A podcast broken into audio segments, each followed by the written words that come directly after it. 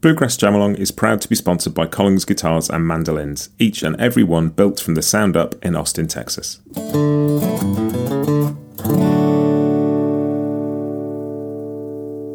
This episode is also brought to you by Peghead Nation, the home of roots music instruction. If you want to improve your playing, join me and thousands of other pickers getting better every day at pegheadnation.com.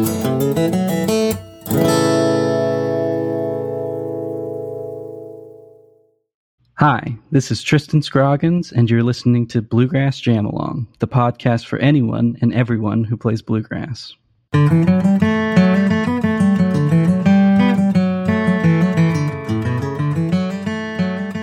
Hey everybody, well, after that intro, I don't think there's any surprises as to what's coming in this episode. Yep, I've got an interview with Tristan Scroggins for you. Um, it was a pleasure talking to Tristan, such a great conversation, such a generous uh, person with his time and his insights, and I just I had such a good time recording this, and I hope you enjoy listening to it. Um, for those of you who don't know, Tristan Scroggins is a fantastic mandolin player. He was nominated for IBMA's Mandolin Player of the Year this year, uh, 2021, and he also won the Writer of the Year award. He's also a great writer and journalist, and also, um, in his own words, educator. He is interesting from so many different angles. Um, I'm going to do what I often do with these interviews now. I say often, this is the fourth, but I'm going to, um, rather than kind of go through a history of how Tristan got into playing music and the bands he's been in and, and where he's been, that's been covered so well in a couple of other podcasts. So I'm going to stick links in the show notes. He did a couple of interviews for Mandolins and Beer.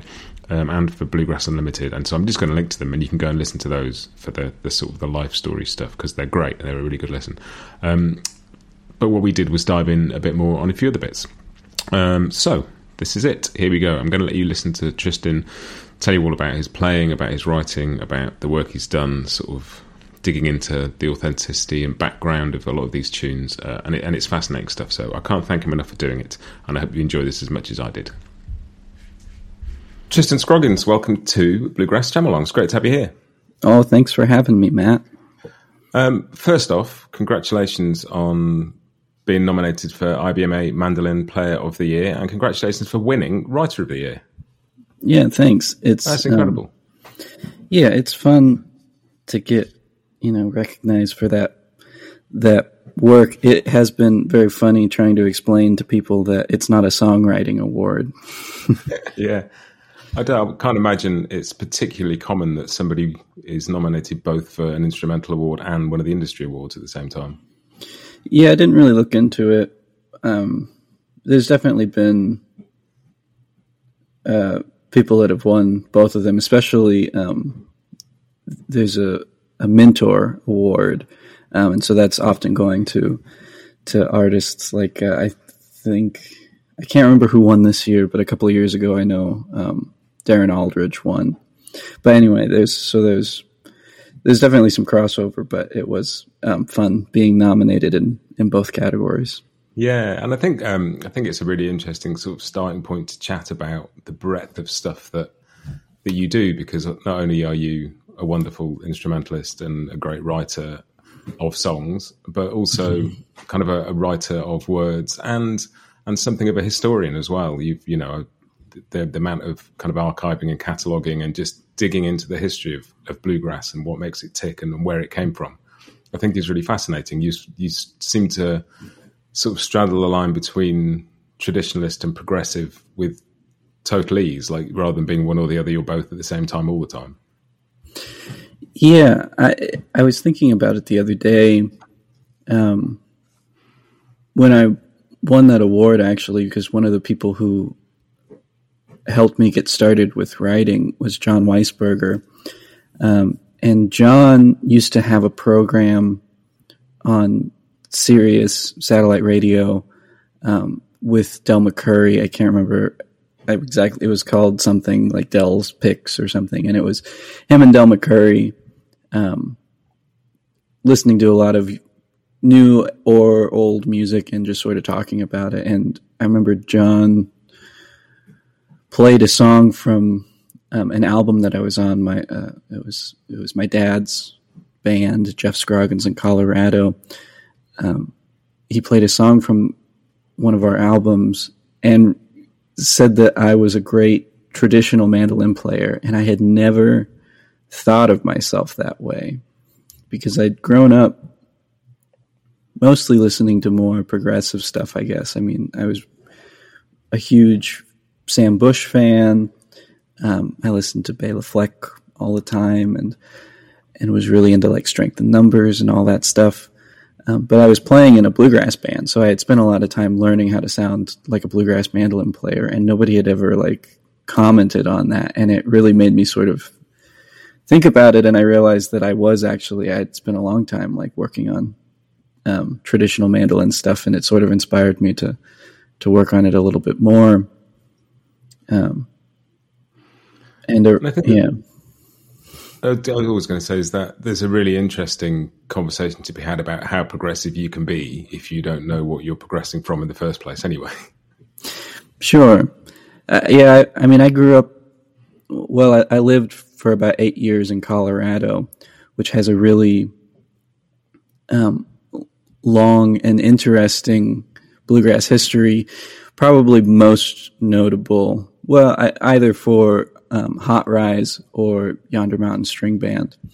Um, both progressive bands, although with Hot Rize, it's funny that as time has gone on, they're not particularly progressive anymore. I yeah, mean, sure. they, at the time they were they were um, a very contemporary band, but um, things have just sort of. I mean, they still do a lot of like, I guess, doing their whole Western swing thing is also um, very not bluegrass. But but anyway, so there's this long tradition of that that stuff in Colorado that I grew up around, and a lot of times it did really feel like um, there wasn't a ton of foundation to the stuff that people was were doing. Sometimes, like it it felt sort of disconnected from the source and made it feel like even more disconnected from from bluegrass. Um, but then, as I started to learn more about that, the history of that music too, I, it started to to make more sense. It was just sort of this. It, it was a branch that branched pretty far away from the source pretty quickly, so it, it, it doesn't it doesn't sound as similar to traditional bluegrass as some other like variants, that, you know, that you might hear do. Yeah, yeah, and I find that kind of stuff fascinating. I did um, my sort of degree was in pop music history, so I, I mm. love that thing of, of pulling on a thread and seeing where something came from and yeah. where it goes to. And I, ultimately, it sort of doesn't matter if you like a bit of music; it doesn't necessarily matter where it came from, or if it moves right. you, it moves you. Like, but I, I, find it interesting to go and dig back into the history of the bands that I like and see who they liked and where that came from. And you know, you can you can keep going forever. Um, and I, I this is maybe something that's particularly pertinent to me because I grew up outside of the states, outside of the tradition of bluegrass. It's not something I grew up with, um, and I wonder it is something you grew up with. I mean, there's a brilliant quote I read that you said something like, "I think by the time I turned eight, I've been listening to him play banjo for eight years and nine months." And that's mm-hmm. talking about your dad, and it's like you know, since you were in the womb, you had a sense of this music, and I find that really powerful, and it, it makes it particularly interesting that you then chose to kind of almost study it as well. Um, a lot of people have an approach that is very much this is an oral music; it's handed down by tradition. It doesn't. You shouldn't be studying it in the, a sort of an academic sense. You should mm-hmm. learn as much as you can about it. But and um, I wondered sort of where that came from, where the sort of the seed of just really wanting to explore it in that way came from. Yeah, I, I think there's this interesting thing. My friend George Jackson wrote a piece for No Depression, I think it was No Depression, a few years ago, um, about feeling like an outsider playing bluegrass because he's from New Zealand and now he lives here in Nashville um, as a professional fiddler. And his sort of experience of not having any claim to authenticity. Um, and for me, I have this kind of weird thing where I, I grew up in New Mexico where there wasn't very much bluegrass, but my dad was who is who my dad is.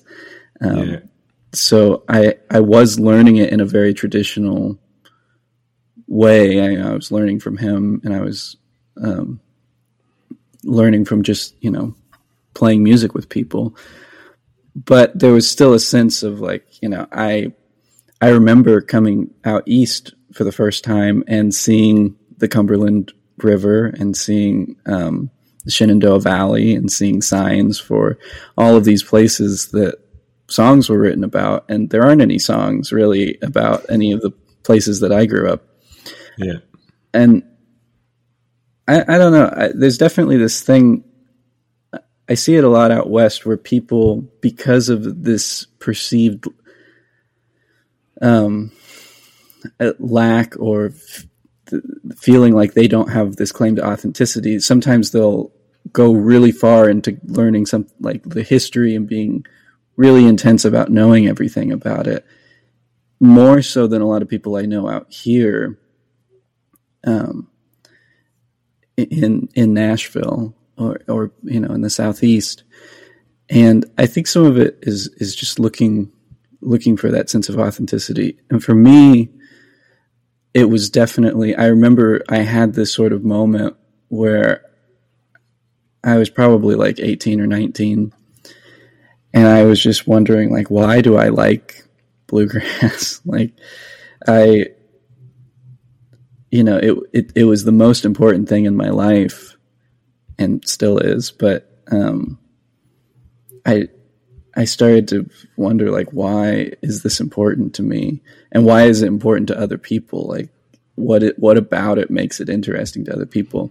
And I think back then I maybe had a more naive sense of like maybe bluegrass is special. Like there's, I traveled a lot and been to like the UK and been to Norway and France and Canada and all these places where there was people who loved bluegrass like and like what was the I was really curious what the thing that was drawing them to it was and I, I don't know that there's anything particular about bluegrass because there's also people in all those places that like jazz and there's people here that are really into Scandinavian folk music so but that sort of curiosity led me you know to just sort of want to learn about all that history, and I just got kind of obsessed with with learning about it.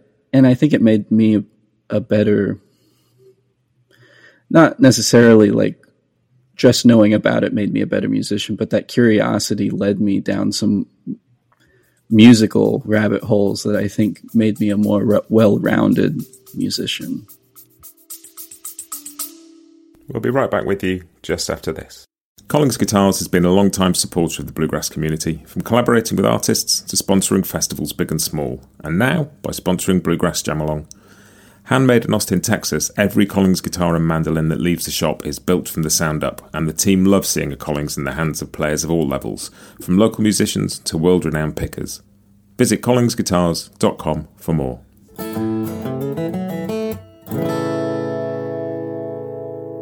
This episode is also brought to you by Peghead Nation, the home of roots music instruction. With 65 streaming video courses for guitar, mandolin, banjo, fiddle, dobro, bass, and ukulele from some of the leading names in acoustic music, Peghead Nation has something for every picker. You'll learn the tunes and techniques you need to join in at jams and play the music you love, plus advanced techniques like improvisation, theory, and ear training. Your first course is just $20 per month, and you can add more for $10 a month. Sign up for any course and get your first month free with the promo code JAMALONG, all one word. Join thousands of other players, including me, who are advancing on their instruments and having more fun playing the roots music they love at pegheadnation.com. Yeah, and I think that's really interesting. I remember you wrote something about a sort of really moving experience of being in the Netherlands at a festival and just mm. realizing you were surrounded by people who had no physical connection to the spaces or the places or or even some of the culture, but we're equally mm-hmm. moved by the music as people who grew up right in the heart of it all. Yeah. And um, it's a bit. I think it's. I think sometimes music can be like a sort of like a, a city without boundaries. And like I live in London, but I wasn't born here I wasn't brought up here. But you move to London and you live in London for a while and you become a Londoner. You just sort of that sort of authenticity thing isn't a thing. You don't have to have been born here to be considered a Londoner. And I guess mm-hmm. a city like New York's probably the same. After a while, you just become a New Yorker. And I think that's one of the beautiful things about bluegrass. Like I'm, you know, thousands of miles and a lot of different culture away from being part of it. And yet through playing it with people and listening to it and doing this podcast, I feel like I'm in some way part of that family or that sort of city of music. Mm-hmm. And um, I think bluegrass has that in maybe a way that jazz or something like that doesn't, because it it does have a sort of spiritual homeland in a in a very strong way, and the songs are written about the places and the you know the landscapes and yeah. You know. I one of my favorite things about going to IBMA, which is notable because IBMA has pretty deliberately um, decided to not define bluegrass. Like there's not really any sort of desire to say this is what bluegrass is because that immediately leads to saying th- it, ex- it inherently excludes things. Yeah. Um, but going to IBMA um, or EWAB back when that was a thing um, was is really interesting because everybody there loves bluegrass, but it means something different to every single person there. Like bluegrass is not the same to everybody there, but they all love it and are connected by this very intangible idea of being connected to to something. And I do think that bluegrass is very unique as far as musical genres go in that in that sense. And then there's a, there's definitely a weird thing with genre.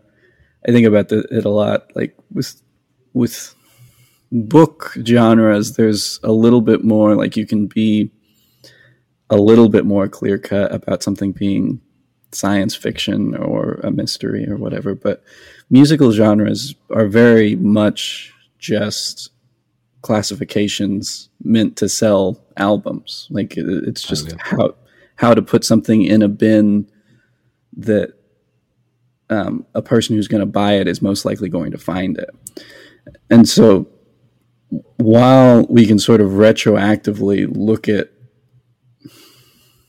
a time period of bluegrass and define it based on that, it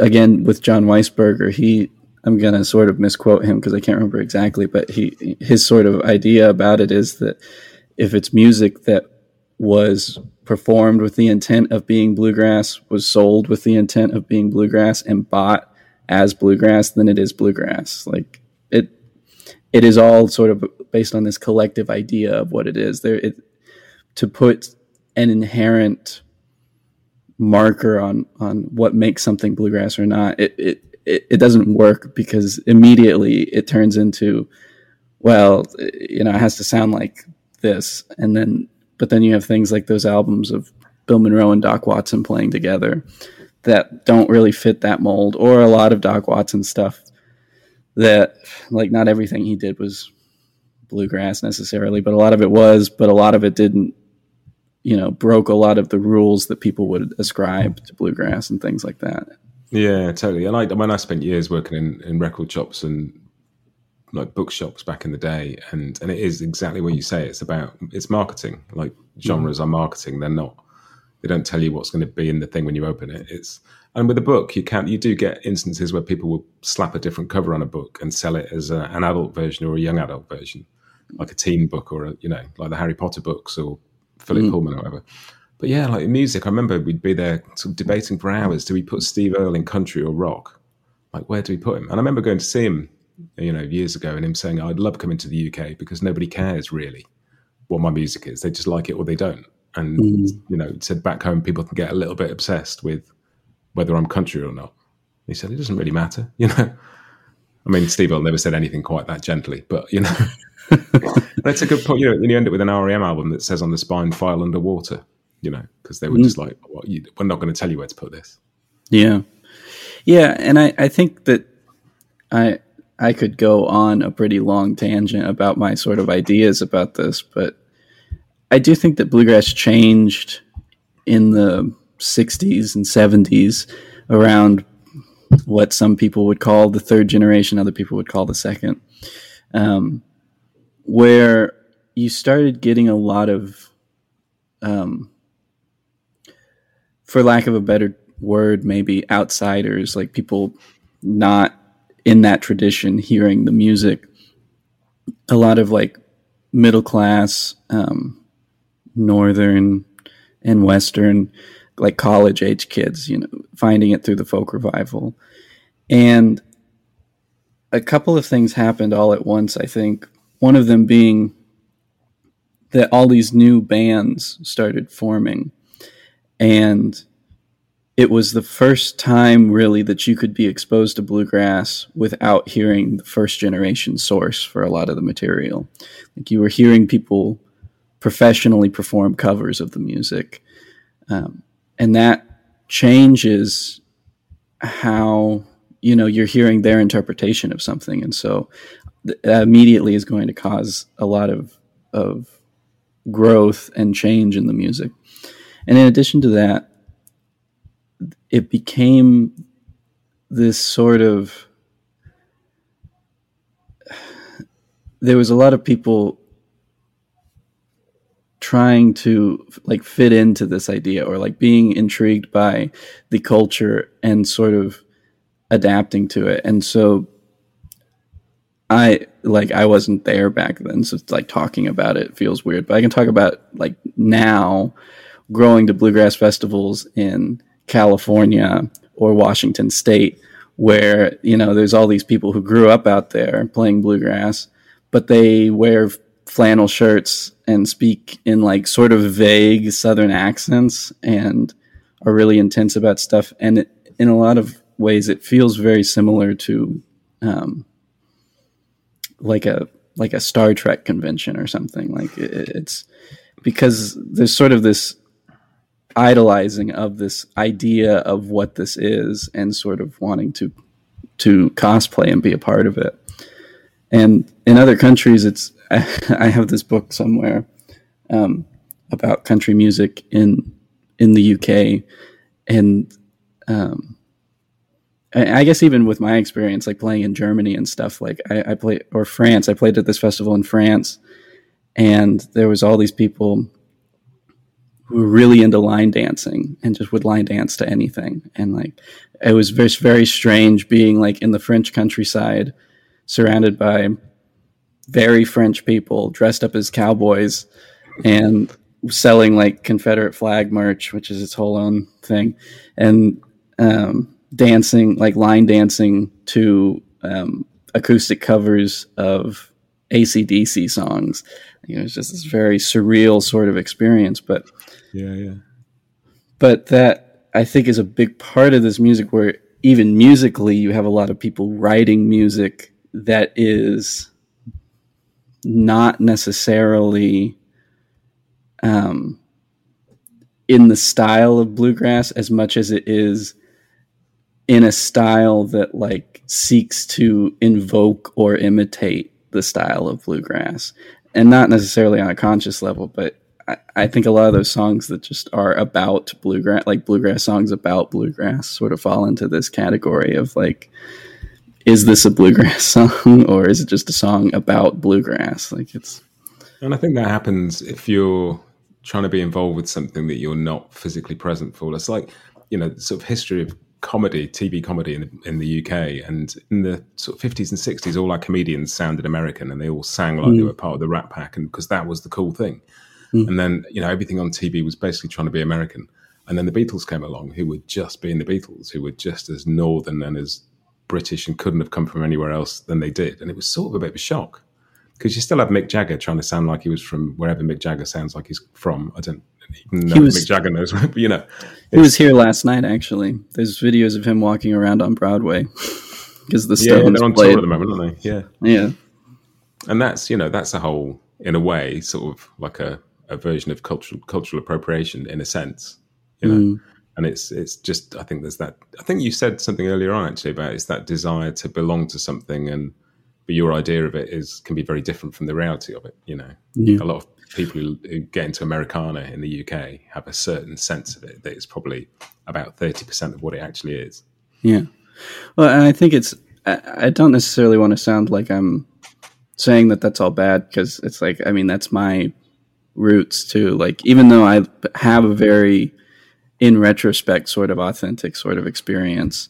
Um, I you know, I was I was I was living in New Mexico and I I recently did a bunch of research and writing about bluegrass in New Mexico, and one of my favorite things about it was um, all of the band names. Like they sort of were trying to sound, they matched the style of bluegrass band names, but they didn't.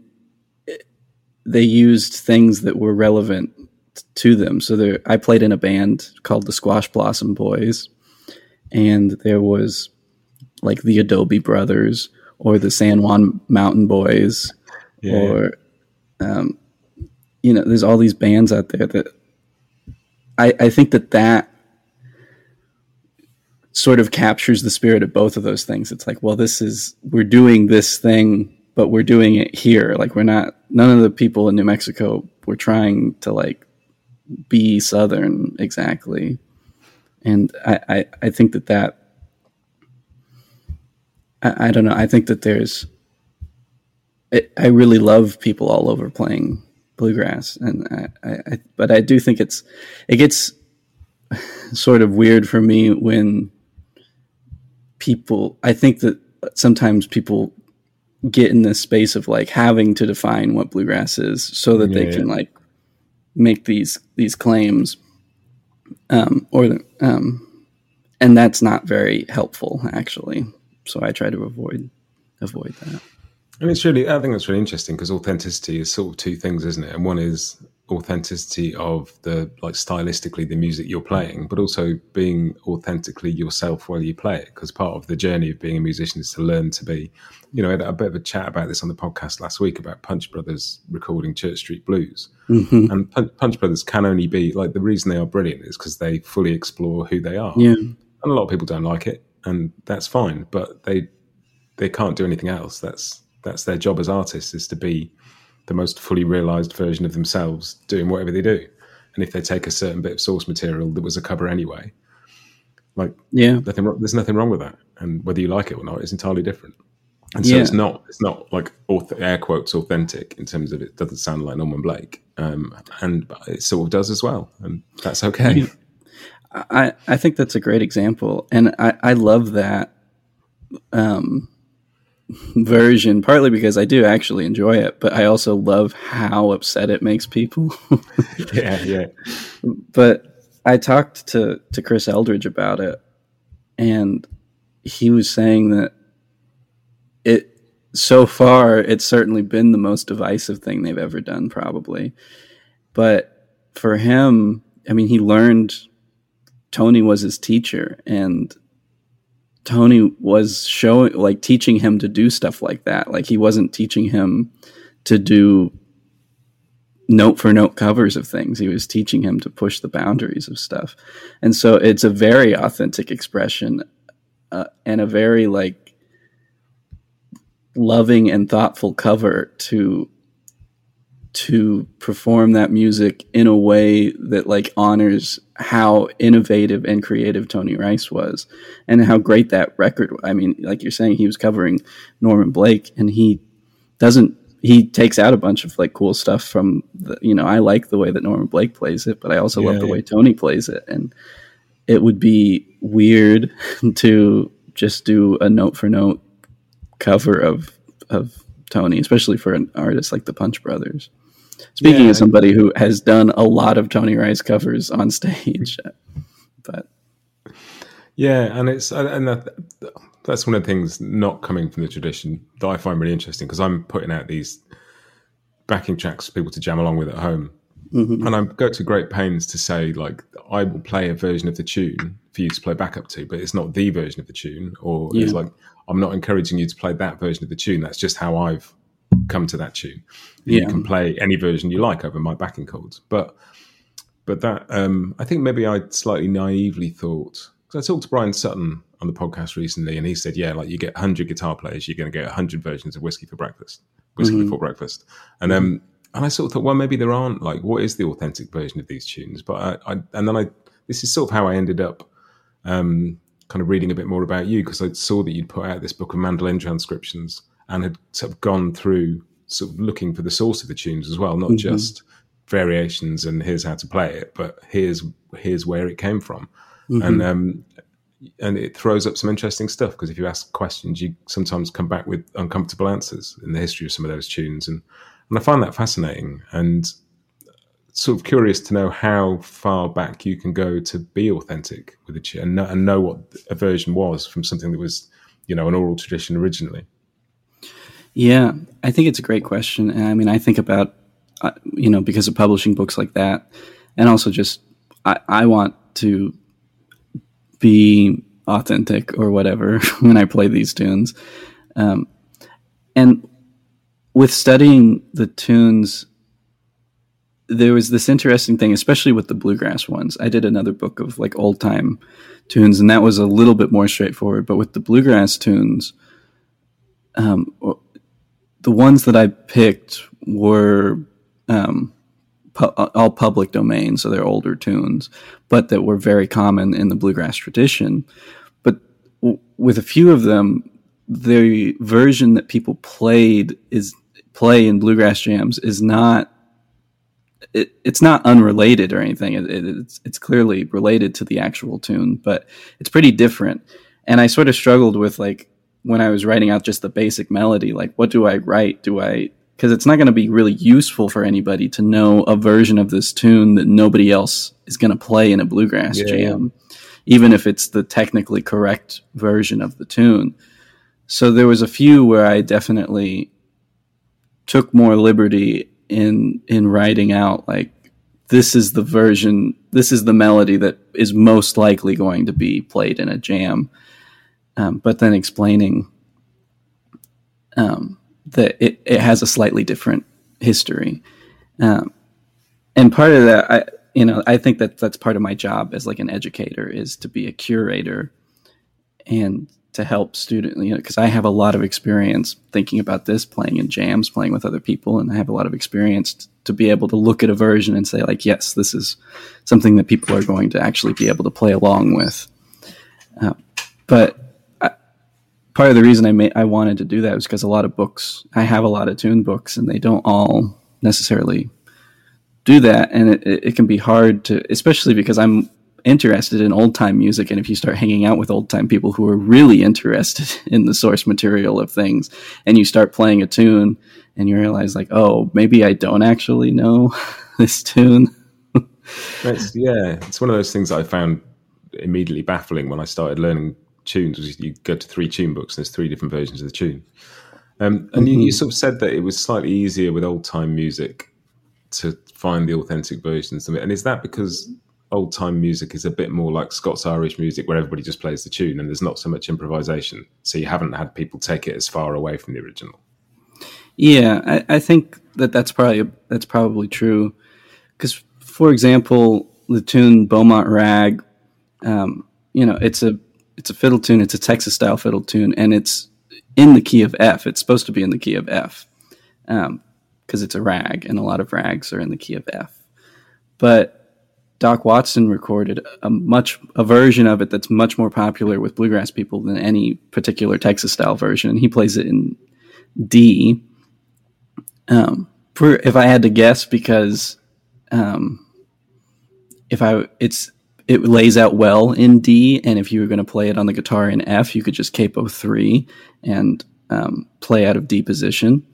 Um, but if you're just performing on your own without a fiddle, like why would you put the capo on? So um, probably just played it in D. But so now if you call it in a jam, everybody's going to know it in the key of D, and they're going to know Doc Watson's version, not which is a guitar version of a song. So it's there's a lot of difference between like a fiddle version of the song, and and I think that that that happens a lot with with tunes. And as I was looking through a lot of tunes, I, I I could have spent a little bit more time trying to figure out exactly where they entered the common like bluegrass vernacular, but because some of them are just Bill Monroe, like Bill Monroe playing Soldier's Joy, um, like his version of it is different than like a fiddle old time version of it. Yeah, yeah. Um, but um, I do think with the old time, the fact that everybody sort of deliberately plays the same melody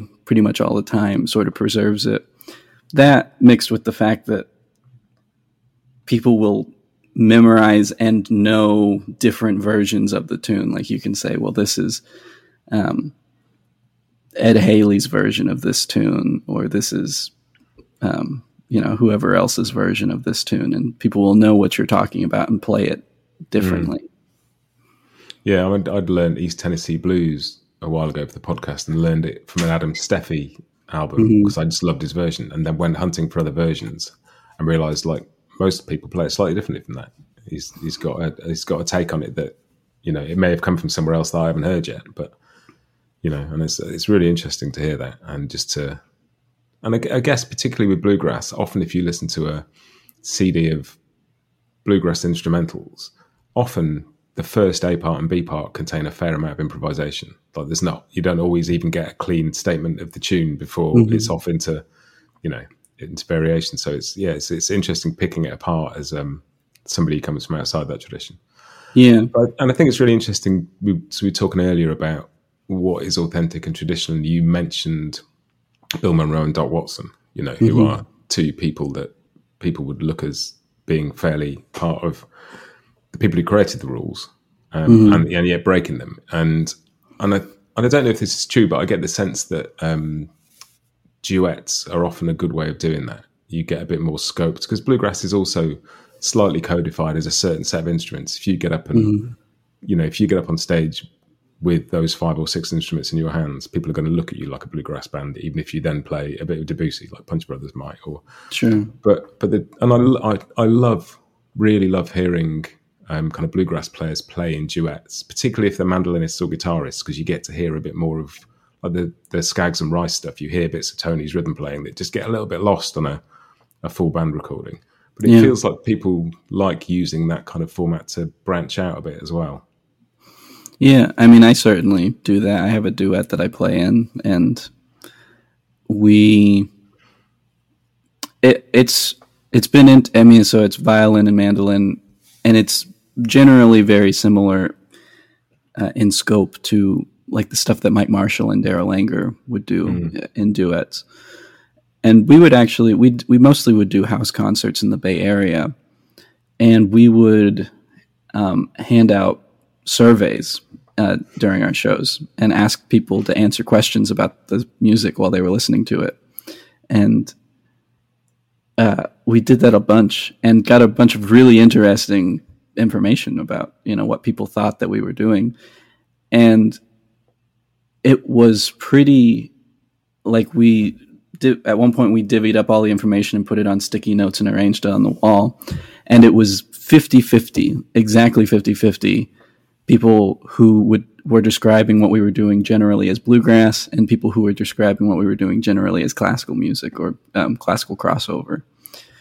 And I thought I found that really interesting. Like it, because we were, I guess, technically doing both, um, but it just had to do with people's perception of it. And so I think you're right. Like when you go up on stage, if you have a banjo, uh, people are going to make assumptions about what kind of music it is. Like yeah. Talked about that a lot, where he was very desperately trying, like with the Flecktones, trying to play music that was so far away from bluegrass as a way of saying like the banjo is not exclusively tied to this genre of music, but there's there's ultimately going to be that perception no matter what. But if you have, um, I, I guess the mandolin kind of has that same thing, but it's less it's less of a cultural symbol. Like if somebody doesn't or isn't already familiar with the mandolin, they might not have those perce- those those preconceived sort of notions about about the music. But it's all perception, which sort of ties back into that idea of genre. It's like you know you could put that music that I make with Alyssa in either a bluegrass section or a classical crossover section, and you know it would fifty percent of the time be correct, and fifty percent of the time be wrong. It's great, and uh, I, and I love it. And one of the reasons I I love um, the Scroggins and Rose stuff is because just the the ability to hear what you're doing and the space and the mm-hmm. kind of you get to hear a lot of nuance in your playing that will get lost in a sort of five person, six person band. Um, and I guess you play rhythm in a very different sort of way. Your job is not just to be the snare drum in the band; you get to you be the whole rhythm section while you're playing yeah. backup, and and that um, that wonderful thing that I never realised at first about bluegrass backup is that it's as much of an improvisation as the tune is sometimes, and you're totally. finding harmonic changes or rhythmic changes or counter melody or just you know, it's as much of a yeah. journey going on there as there is in the melody.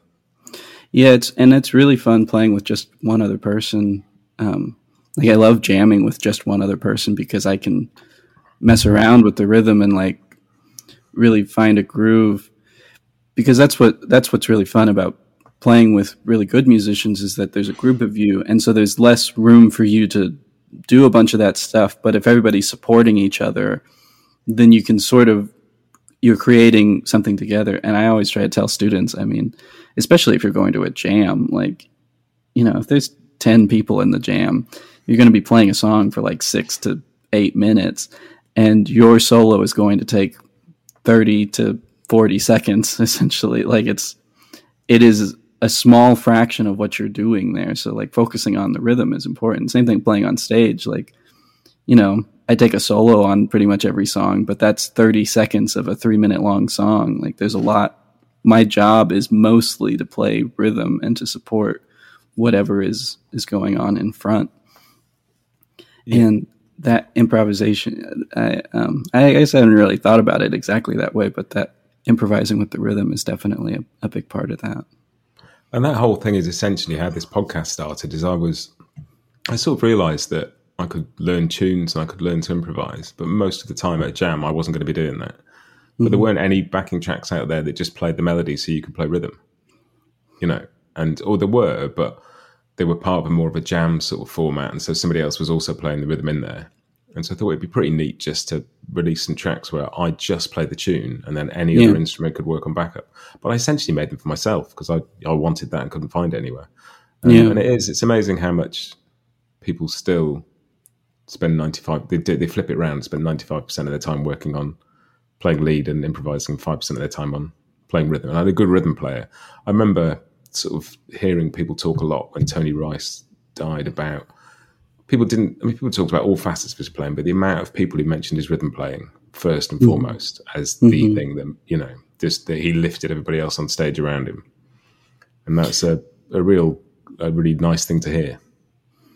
It's a very. I, I remember. Uh, the first time I noticed, I guess, being in a jam where with somebody who made everybody else play better. Like by being in that jam. I had kind of taken it a little bit for granted because I was always around my dad, who's a great musician, and um, we played in, you know, we had great people in that band that we played in. Um, Greg Blake was in the band from the beginning, and he's a great rhythm guitar player.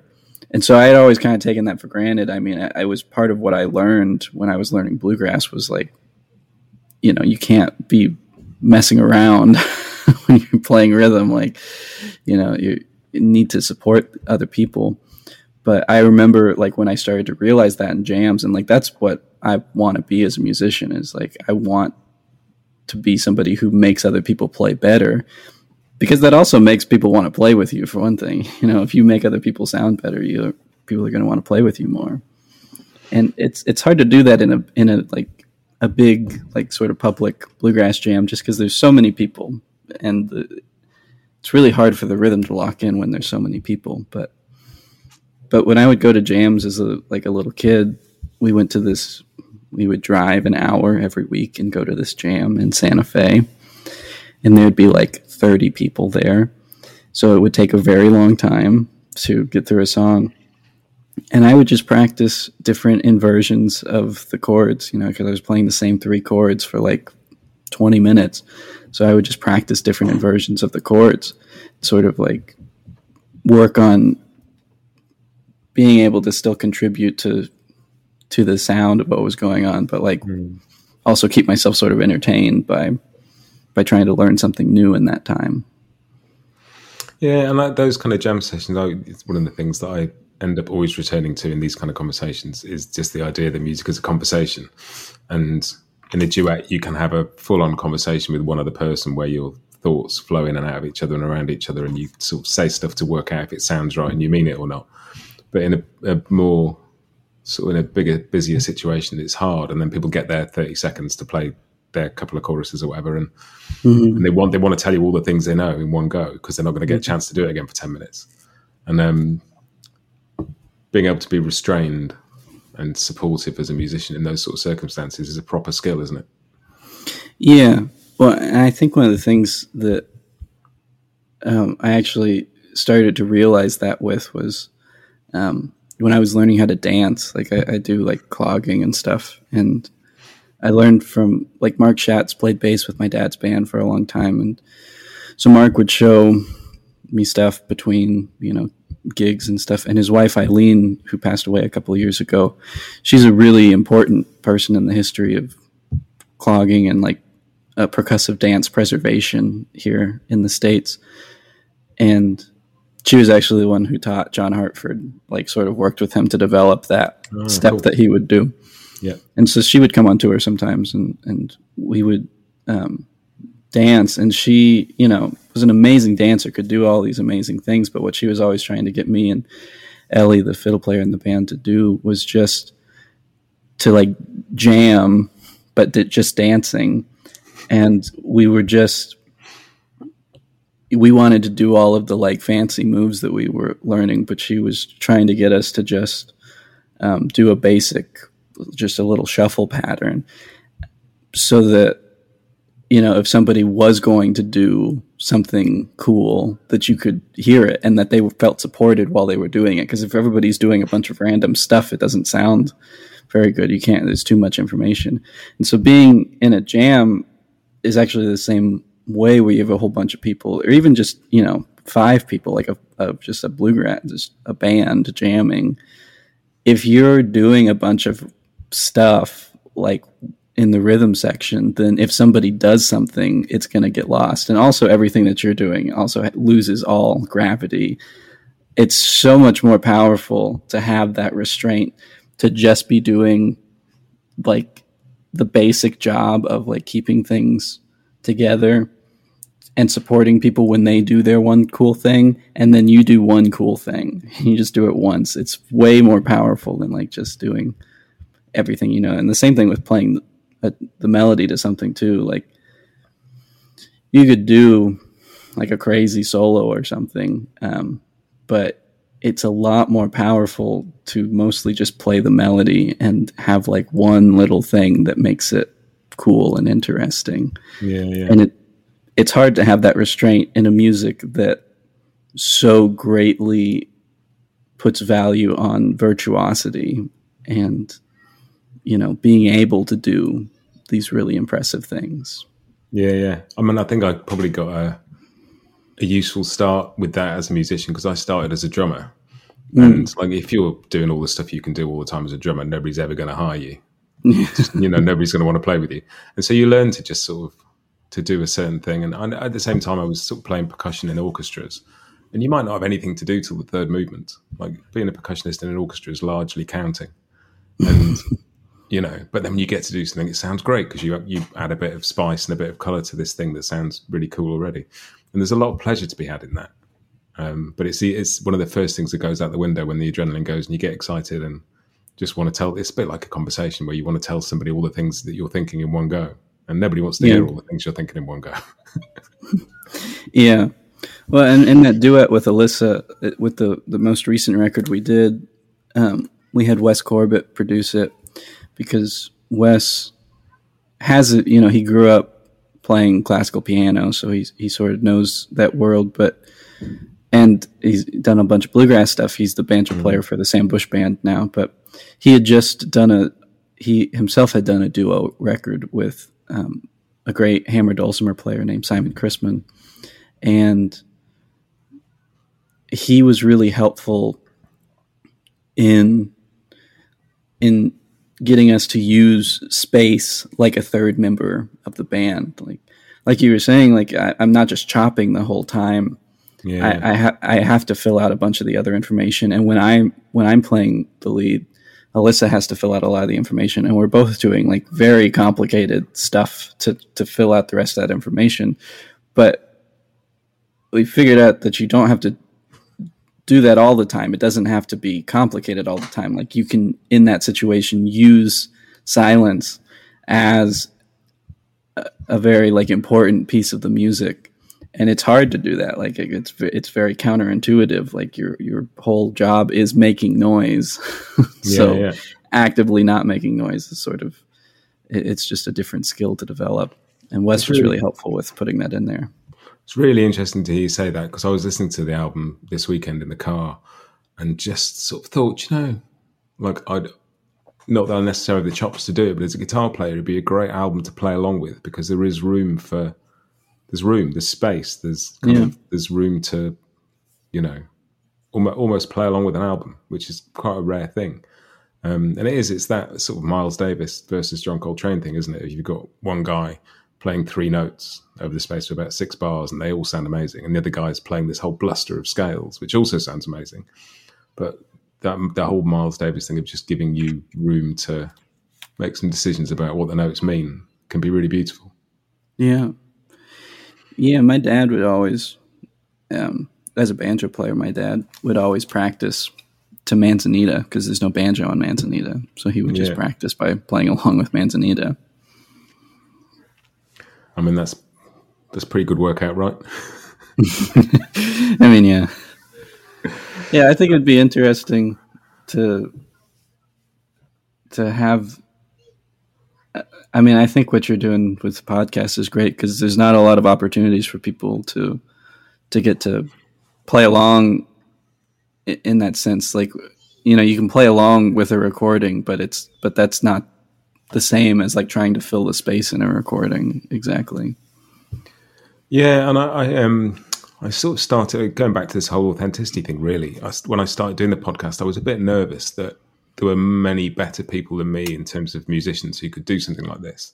But i sort of quite quickly came to the idea that if it's got some mistakes in and it sounds a bit kind of rough around the edges that's all right because that's what jamming with somebody else in their front room is going to sound like anyway. Totally. And that was sort of part of the thing and so i sort of talked myself around and learned to relax into it a bit. And um, yeah, and it's been really fun to do. It's been just it sort of started out as a a bit of a lockdown thing, thinking well people can't get to jams maybe, but actually it turns out to be something people are using to get the confidence up to be able to go to a jam because they just you know don't don't quite know when they're ready, and you never right. you never feel you never feel ready. You just got to go and get on with it. But totally, but it's been really nice to hear that. Um, one one thing I found really interesting is, and it's sort of a, a, kind of recent shift in the way we discover music and stuff. When I was younger, you used to buy albums or you watch videos on TV or whatever, or you go and see a band live and there'd be a support act and you go, oh, they're cool. But the opportunity to discover things now, like you can, particularly with the amount of content that's out there, you could discover you and learn quite a lot about you as a musician without buying any of your records at all, just through the mm-hmm. amount of content there is out there through things like the Carter, Carter's vintage guitar videos and stuff like that, mm-hmm. which I love. They're great. You know, there's a lot of duet stuff on there as well. Mm-hmm. There's so many different ways of experiencing this music now, and I think maybe lockdowns contributed to that a bit because people are live streaming and Facebook living and whatever. Um, but yeah, I, lo- I really like those Carter's videos, and they look like they're probably quite a lot of fun to do. Mm-hmm. Yeah, they're um, a nice little thing. I, the folks that record them are really fun to hang out with, um, and it's fun to get to play the fancy instruments and stuff. Um, and the ones that I've done, um, like I did a few with Molly Tuttle, yeah. and those were really fun. It was fun, you know. We used um, we played a bunch of music together and stuff, and so it was fun to get to record some of that.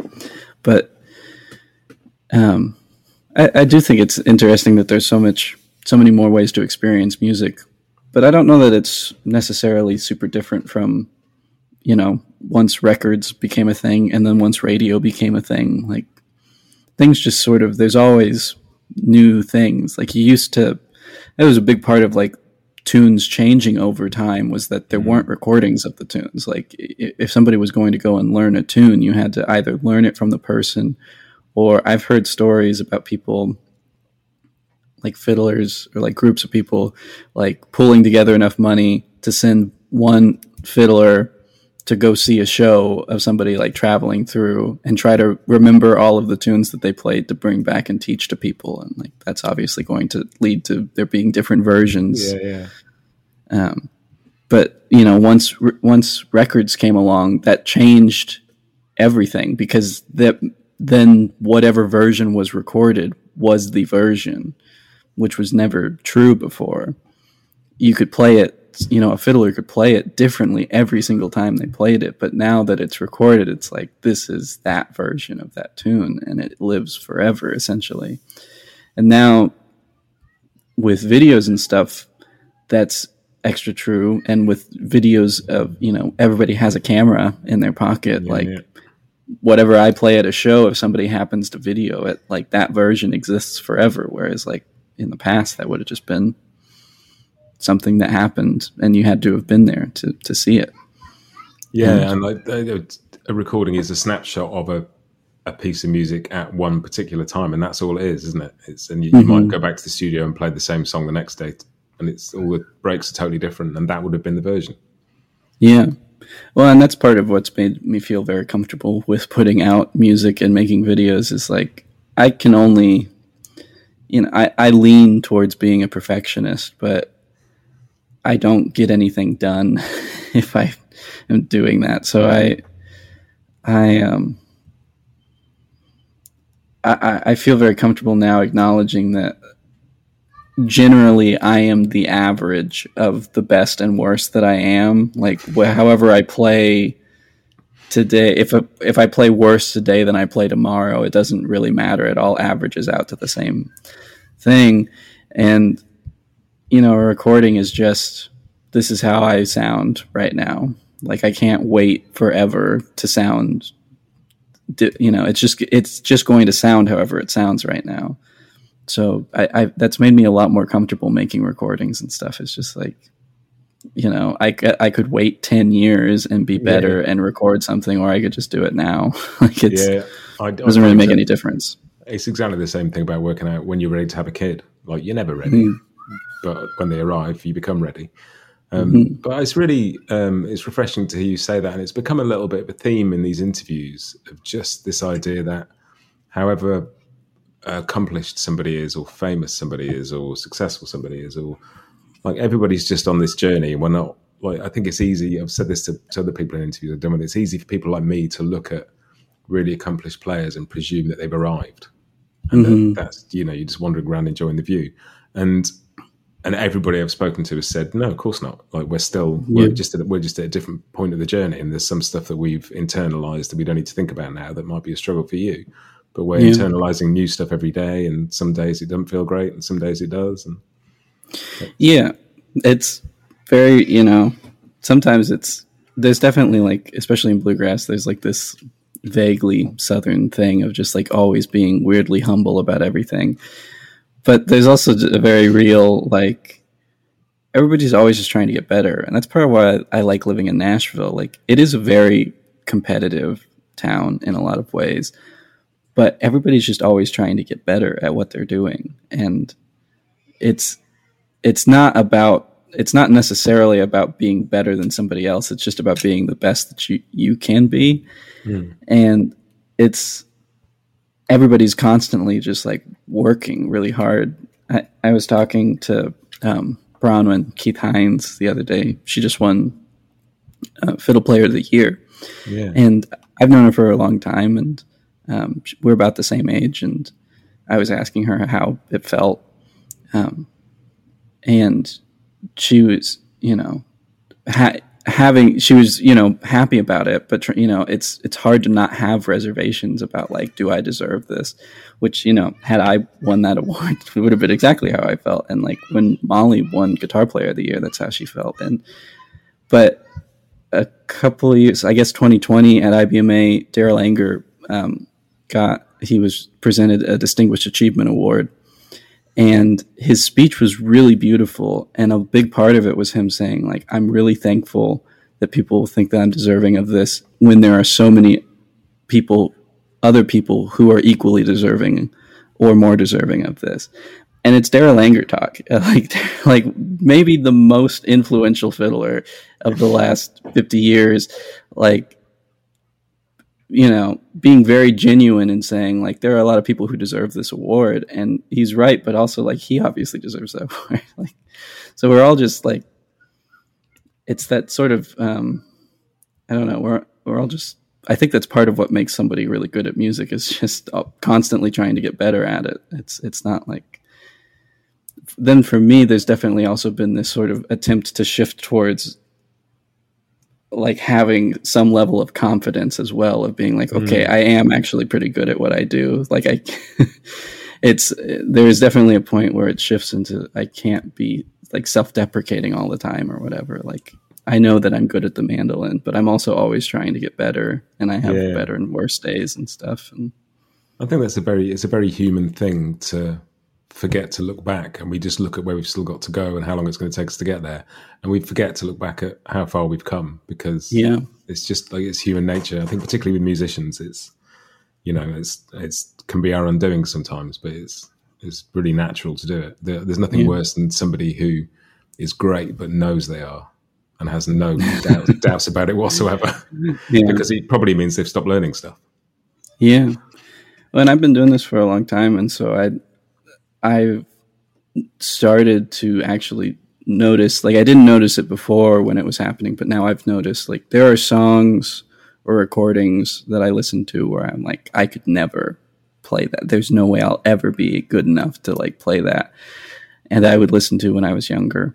And I listen to now and I think that. But there are ones that I listen to now and realize like, oh, I could play that. Like, you know, it, it would be possible for me to learn that. Like whereas it wasn't even conceivable for me to be able to play that at a certain point in time. So that's been a benchmark for me is like looking at things that I um, that I had wanted to learn, um, and and now have the I, now I can. Yeah, yeah, yeah. That's great. Um, we're sort of getting towards wrapping things up time. Um, what what have you got coming up that that you want to share with us? We've talked a bit about the tune books and we've talked about um, kind of duet work, but um, I know you've got a new album coming out any day now. Yeah, yeah. It's and that's another. It's very much a snapshot thing of. It's a solo tenor banjo record, which um, I think is very funny to have made, but it's. I've always loved the banjo more than the mandolin, probably. Like I, I just I really like the banjo, but I'm too lazy to actually learn how to play the banjo for real. So I really like playing the tenor banjo because it's tuned the same as a mandolin. Um, and somebody uh, sent me one towards the beginning of the lockdown, and so I was just sort of playing it all year. And I had like worked up some arrangements and stuff for it, and I just sort of realized like, oh, I could just record these. This would be nice. Like I like how these sound, and mm. it's sort of a nice little snapshot of like what I was doing, and it's all solo, so it's also very much like my experience of just playing these tunes alone in my apartment. Yeah. Um, for a bunch of months, and so it's it's fun. It's definitely something like like I don't know what bin you would put it in genre wise. Like it's not really, you know, it's a tenor, it's a solo tenor banjo album. It's not a bluegrass record, but I'm playing the instrument like a bluegrass mandolin player would play tenor banjo. Um, and it's, but it's just pretty, it's just stuff I like. It's just yeah. music that I'm into. So when, when you get the physical copies pressed, you'll kind of obviously write on the side file under solo tenor banjo brackets played like a mandolin player would play it. Yeah, that's the section it goes in. yeah, exactly. Great. So when, when's that due out? When can we hear that? Um, Friday, October fifteenth. So um, excellent. That's this week. That's this week. Yeah. So that's like my main thing right now. I'm I'm doing some shows with um, Alyssa in our duet, and I I think some of them are going to be live streamed at the end of the month. I'm not positive oh, cool. about that, but we're always doing stuff and making videos and stuff, so it's fun to follow along with. And um, yeah, I don't know. I'm going into the winter. I'm excited to start working on some new ideas and stuff for next year. You know, I'm playing a bunch with Missy Raines next year. We're coming over to Europe supposedly, so assuming That'd that works cool. out, that'd be cool. Great. Um, kind of one last question, just because I've I've read so much of the the stuff you've written about, kind of researching tunes and authenticity and history, and just being fascinated by what bluegrass is and where it comes from and what it means.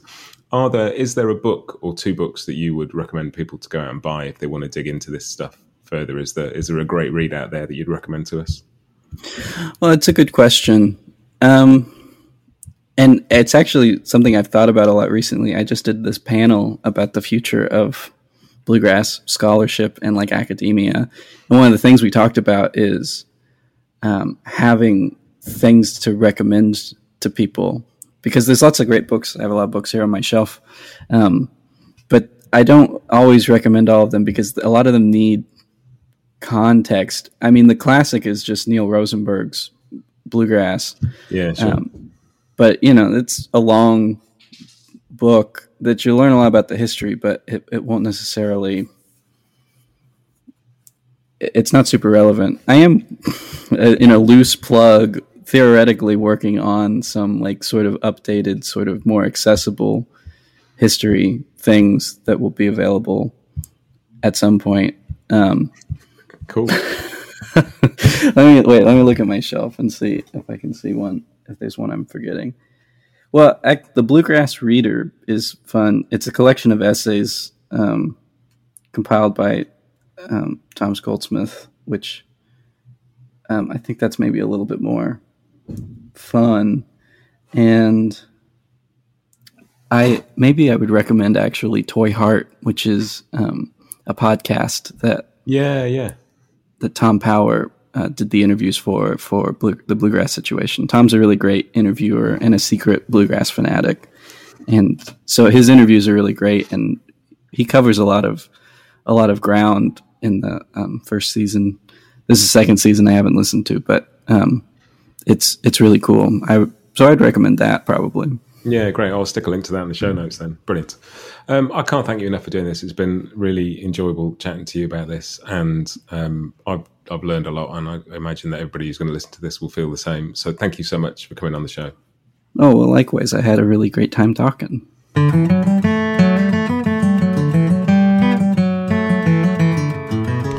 So there we have it. Uh, great interview. I'm sure you will agree. I really enjoyed doing that one. Um, I will pop links in the show notes to all the bits and pieces we chatted about so you can go off and find those interviews and the book and the podcast and yeah, and all that. And do go and listen to Tristan's new tenor banjo album as well as all the other bits and pieces. I particularly love the latest Scroggins and Rose release. Go and check that out. There's some great tracks on there. Um, yeah, and I will be back as always with more tunes next week um, and another food for thought episode on Fridays. But in the meantime, have a great time and happy picking. Bluegrass Jamalong is proud to be sponsored by Collings Guitars and Mandolins, making some of the finest guitars and mandolins in the world since the 1970s. Visit collingsguitars.com and find out why.